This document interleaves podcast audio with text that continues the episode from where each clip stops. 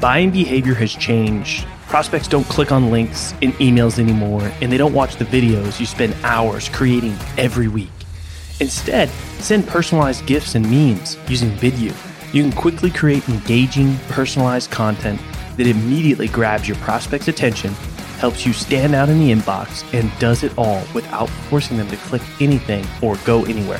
Head over to vidyou.io slash salescast to sign up for free and spend less time getting your messages across and more time selling.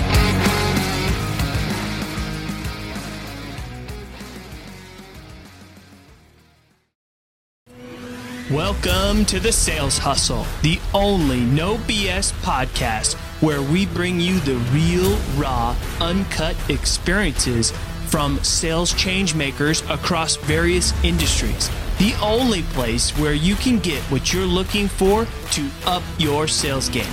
Today's episode is brought to you by Salescast. Salescast helps sales professionals transform the relationship building process and win their dream clients. I'm your host, Colin Mitchell. All right, welcome to another episode, Sales Hustlers. Uh, today I've got with me Devin Miller.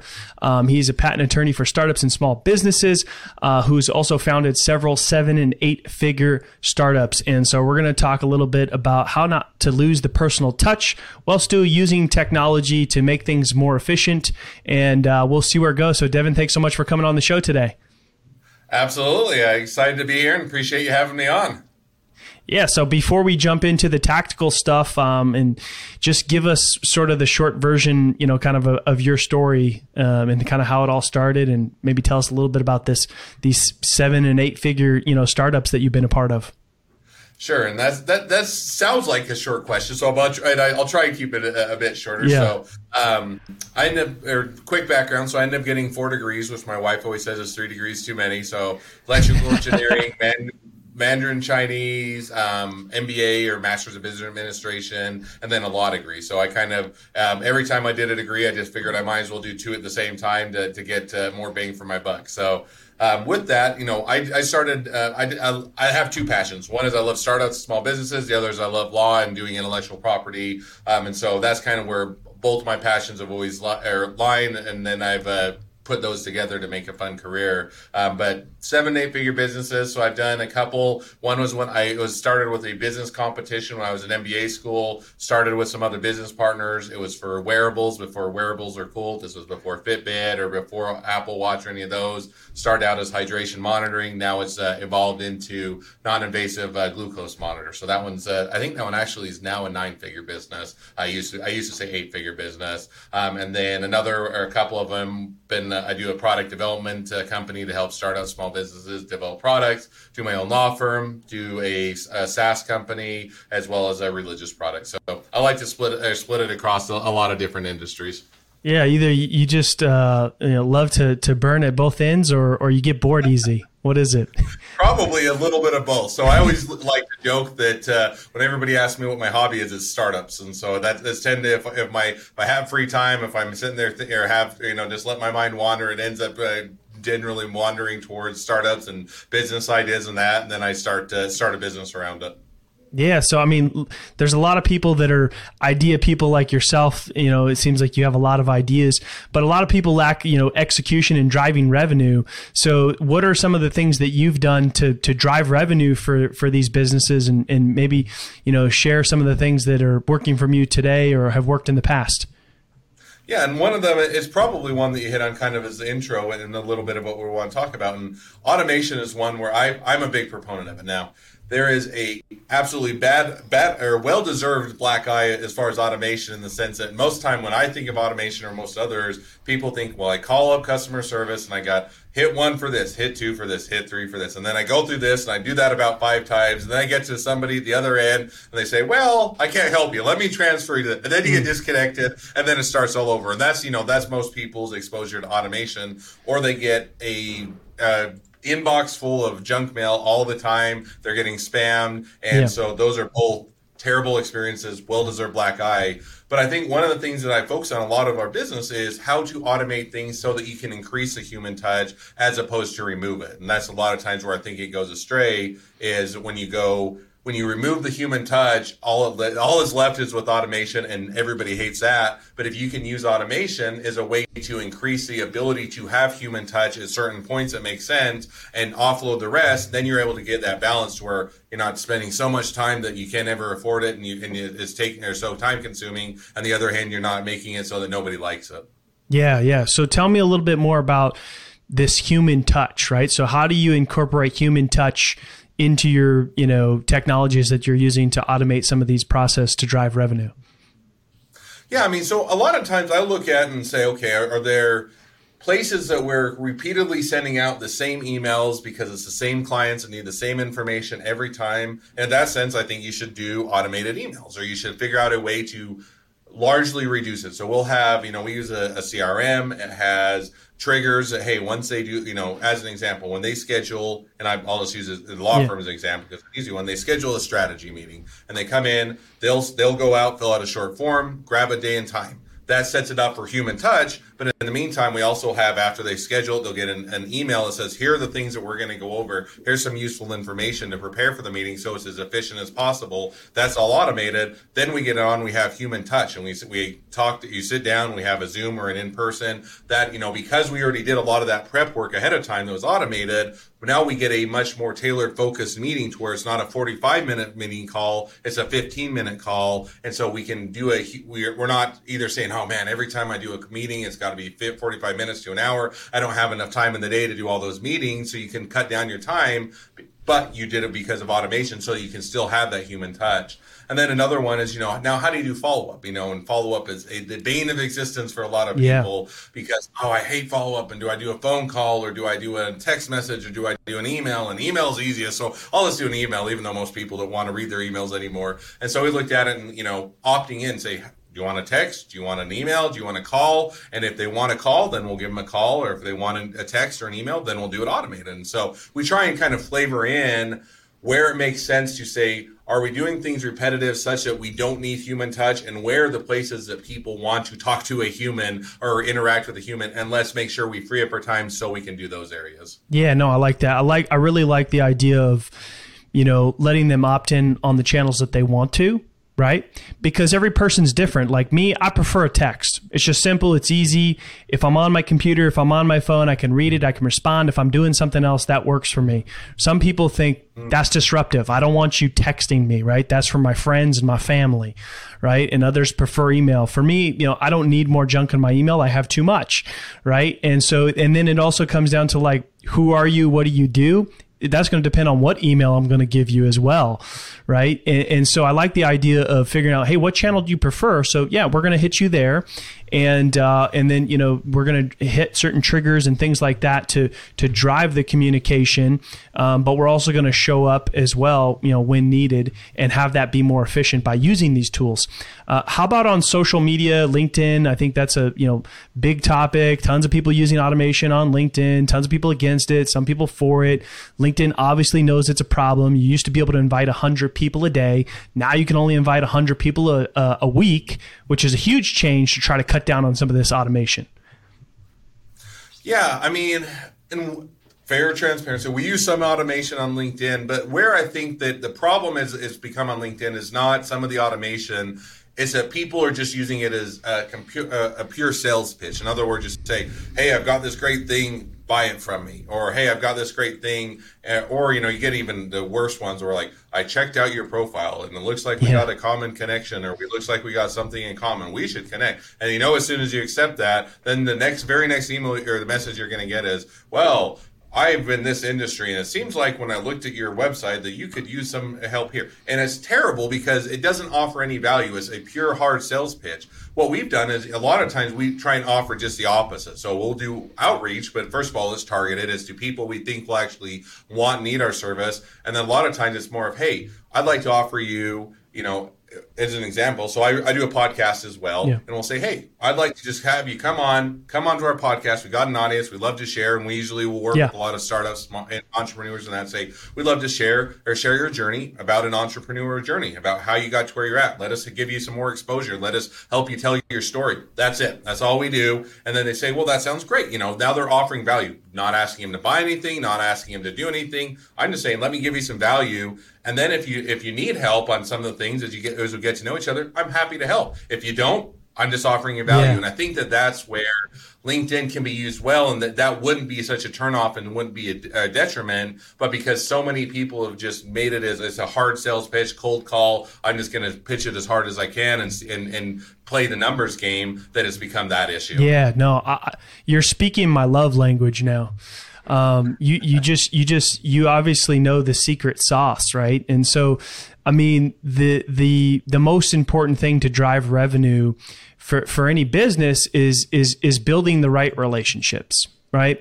And so if you can if you can use tools to help you build more of those relationships, and, and I love the fact that you you know mentioned a podcast, right? So you're you're being specific about the types of people that you are having on your podcast and you're leading with value by you know inviting them on on your platform to tell their story. People love talking about themselves of course right? And you're not asking for anything. And there's some people that are doing this wrong and ruining it too because I've I've been on a lot of podcasts and there's I've been on podcasts where it's 15 minutes rapid fire questions and then they try to sell me something right after. It's like what are you doing? Yep. um, and, and and actually actually that's what gave me this idea about uh, about a year and a half ago. I was like, that's actually a really good idea.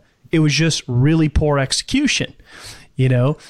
And I see that a ton. It's like if you just, it's a good, it has a, a nugget of a good idea to, and then they just do it horribly. And it's like, even that, I'm like, well, if it doesn't add any value, if all it is is you can tell us a rapid fire, just get as quickly through a podcast. You know, we do a pre-interview, all, and, and, it's, it's beneficial on both ends. We do a pre-interview that we'll chat for a few minutes, get to know the person, talk about any questions they have about the podcast, what their what their journey is. It establishes that relationship, which is good because you have a better rapport, makes for a better podcast, and it also they get to know and are more familiar with you, such that now they're not just, you know, it's not just a cold rapid fire. And then we'll interweave in there and say, okay, now, if you'd like to talk about intellectual property, we have a bonus question at the end of our podcast. I'm happy to talk about it. No pressure. I don't care if you do it. If you have questions, it's always fun for me to chat about it. If not, then we'll do the normal podcast. And then I'll, all, all I'll do is say, if you ever need to talk with me, here's a link to get a hold of me. And that's it. And then they know what I do. We've established a relationship and they go on. But so many people just want to cut right yeah. to let's pitch it, let's sell it, and let's do it or do it as do it by the numbers game, which is again, it removes that human. Yeah, yeah, and and so and and there's nothing wrong with this, right? I mean, if you're being strategic about the types of people that you ask on your show that you know are somewhat similar to the types of people that you know you work with, that's a really smart move, and and and ultimately, people remember how you make them feel, right? If they mm-hmm. come on your show and it's a great experience and you ask them for nothing, pretty good chance at some point they're going to want to know more about what you do and how you might be able to help them. Right. And, and there's a lot of things. Yeah. Interesting. Yeah. Oh, it's an interesting example. So, a few minutes before we jumped on this podcast, I had somebody that was on the show, and they were probably on six, seven months ago, something like that. So a while ago, and they called up and said, "Hey, I was talking with a friend at the gym, and he was having this legal issue, and I was trying to think of anybody in my network, and you know, I was driving along, and I thought, oh, well, maybe yeah. you know, Devin would be able to help her or IP law. You know, just one of those where planted a seed, made the connection. They knew what I did. I didn't push them. I wasn't going to hard sell them because I think that that turns everybody off because they then they leave with the impression I hate them. I'm never going to use them. And if you just say, hey, I'm going to add value when you need me, I'm happy to help. If you don't need me, no problem. And that it, but it was just interesting. Just that very thing happened a few minutes before this. Podcast. Yeah, no, I, I love that. I love that. I'm a big component of of using a podcast to build relationships with the right people, and you know, it, it, it, going back to just delivering a good experience, which you clearly did in that example, where he, re, you know, from a podcast episode that you did six seven months ago, when somebody needed what you do, you were the first person that he thought of. And I think everybody in sales, you know, a lot of people think I got to be a thought leader, I got to be a founder, I got to be C level to start a podcast. And I disagree. If you're trying to build relationships in whatever role that you're in, a podcast makes a lot of sense. It's a lot easier to get access to people when you're leading with value asking them on your show. And you can do it, you know, it doesn't have to be super fancy if you don't have the budget for that. There's ways to, you know, do it yourself and kind of hack it together and still kind of have the similar, you know, same effect. You know, as long as you're making it simple and easy for them to say yes, you know, you're not, you know, asking for a lot, you know, you're you're you're really listening to what they're saying and asking good questions and being curious, that all is part of the recipe of like delivering a good experience. No, and I completely agree. You know, and I don't always think, you know, some people they're not in, they don't, you know, we use podcast as an example because I, I tend to love yeah. that and enjoy it. But some people, oh, I don't want to be on video. I don't want to do recording. I don't like the way I sound. But, you know, another great example, somebody else I follow that they do a podcast, but they also, they have a book yeah. club and it's, it's for business, but they just do a book club where they get together once a month, where they talk about a book that everybody's been reading. You get to talk with other people, provides value. It's an, again, it's that value add that, oh, all we're doing is a book club. These are cool business books. You can hear what other people think, what they learned about it. Nothing necessarily to do with their business, although it gets people together that are going to be people that you can help sell with. So I think it's that add the value first, give it to them, and provide that human touch, make establish a relationship, and then everything yeah, else follows. Yeah, absolutely. I love that you gave another example. You know, book club, networking meeting. You know, maybe a little community in some sort of you know, uh, Slack or Discord, whatever, just somewhere where you can add value with people that are the type of people that you want to build relationships with to drive revenue for whatever you do. And the key is to give and let them ask. Yeah, and I think that's even what that's what drove Clubhouse for a long time, and you heard that for a long time, and then it's I think it's still around. I I'm on an Android, so I never got a join, so I only got a. They they have they have Android now. Like they have Android now. But you're not missing out. You're not missing out.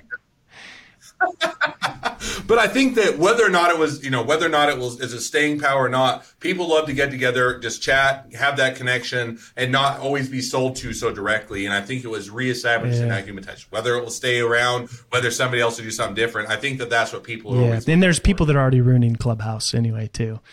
I, I went into everybody ruins. If you give I anything know, long enough, I I, I, uh, I, had a short. I'm a recovering, you know, clubhouse moderator, so I, I had a short stint of doing a daily clubhouse uh, but we did it for too short. We did everything wrong. Like, you know, it's like we only have like 30 minutes. I can't sit on here for eight hours a day like many people that are, you know, making the mega bucks on Clubhouse. Uh, I just don't have that kind of time. And so we, we, we shut it down. But I went on there not too long ago and, and somebody was, you know, giving sort of adding some, va- adding a little bit of value and then saying, hey, you know, go here, follow me there, do this, and here's what I'm going to teach you. And then at the very end, he said, and by the way, this is a recording. and I was like, I felt like I, I felt like I got scammed on Clubhouse. It didn't feel too good. Yeah, that's funny. And and a little scammy, but yeah, that is kind of yeah. No, I, I, love all these topics, and uh, it, has been it's been a lot of fun talking about this. I mean, so so you know, just kind of to recap, like if you can use technology and automation, do it, but do it right, right you know, I think that, you know, people are still sending these spammy messages with big sales pitches that are all about me and nothing about you, asking for something without giving anything. I don't understand why people are still doing it. There's clearly people that are rewarding that behavior. And if you're one of those people, you need to stop. right?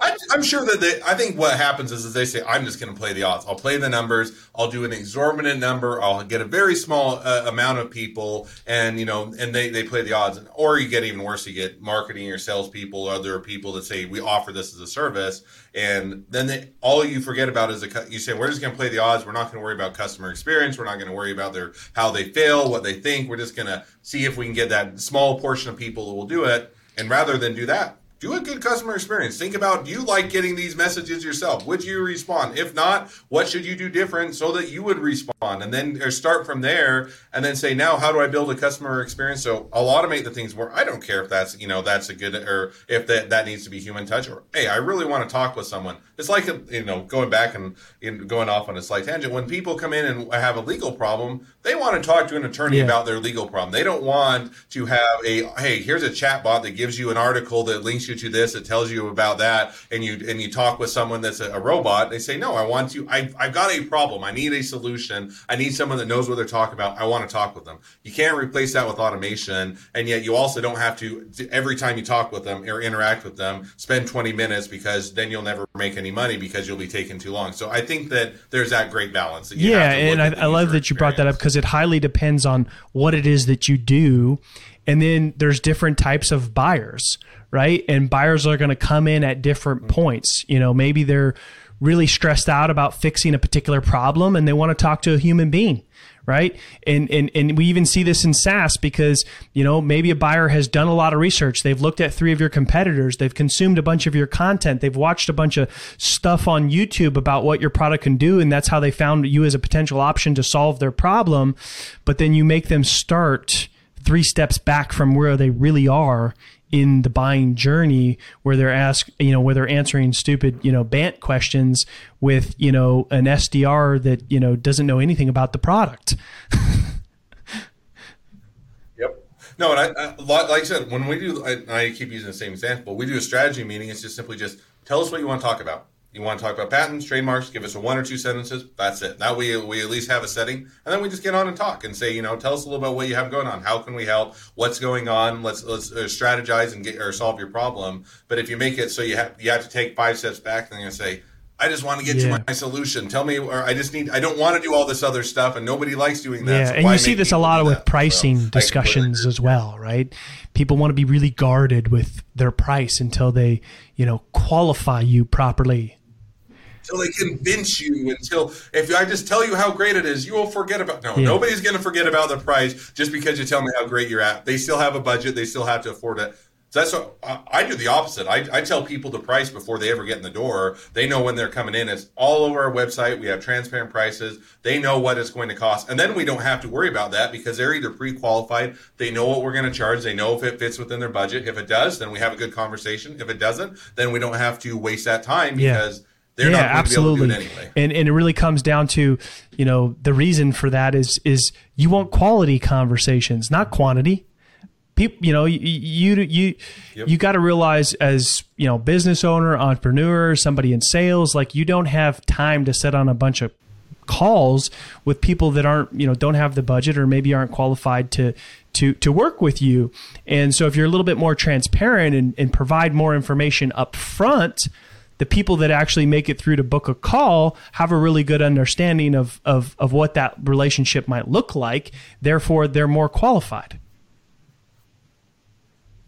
Yep. No, I completely agree. I mean, you can i think people think oh if i get 20 i have to get 20 calls in order to get a client and they they play the number so i'm just going to hurry and do 20 calls and yet maybe if you scale back to do five calls but they're all qualified and you get two or three you just got more calls even or more clients even though you've done less work because and it also is kinder to the people that wouldn't have ever been a client. Now you're not wasting their time trying to give them the 15 minute sales pitch. I'll tell you the price at the end of the conversation. Just hold on. And then they get mm. to the mm. end and say well that was a waste of 15 or 20 minutes. I'm never going to go with them again. I, that's way too expensive. And so yeah, I think it's kind yeah. And, and I know there's there's some you know enterprise SaaS products that pricing is too complex of an answer. There's there's definitely some exceptions, but there's probably sure. a, there's less exceptions than I think a lot of people would like to think.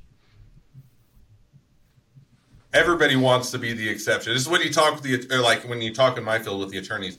Every all lawyers say, well, that's a great idea. That's a great software. That's a great plan. You know, I'm sure it works in every other area of the law, but my area of the law is special. And it's like everybody thinks they're special. Everybody thinks they're exception. Rather than try and be the exception, why don't you try and be the rule? Because the rule gets a lot more sales and has a lot yeah, more conversions. I love that. Uh, Devin, thanks so much for coming on. Really appreciate it. Any final thoughts for the sales hustlers listening today? Anywhere that you'd like them to follow you or learn more about what you do? Sure. I mean, final thought. We've already covered it.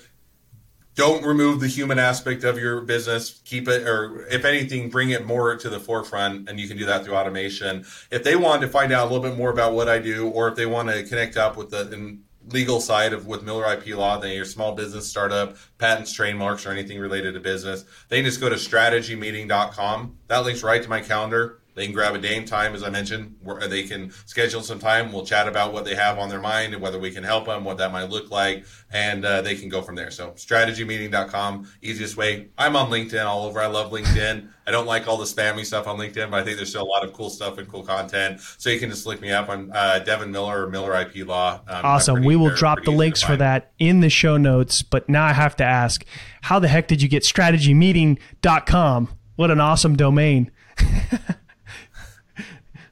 You know, it was it was originally I wanted to do strategy session, and it was like it was like a ten thousand dollar domain, and so I'm like, what are other ways that you can do strategies? What are another way for session? Well, a meeting, and I went and looked in strategymeeting.com. It was oh, available. Man. It was like eleven bucks. Now, if I'm sure if I were to go do, it, I'm like, now you know that was a, a, few years ago, so given it probably not. But I'm like, it was just it just happened to be one where it didn't have the one that I wanted, so I went as close as I could, and now I actually like strategy meeting better even than somebody forgot to mark up the price on that one.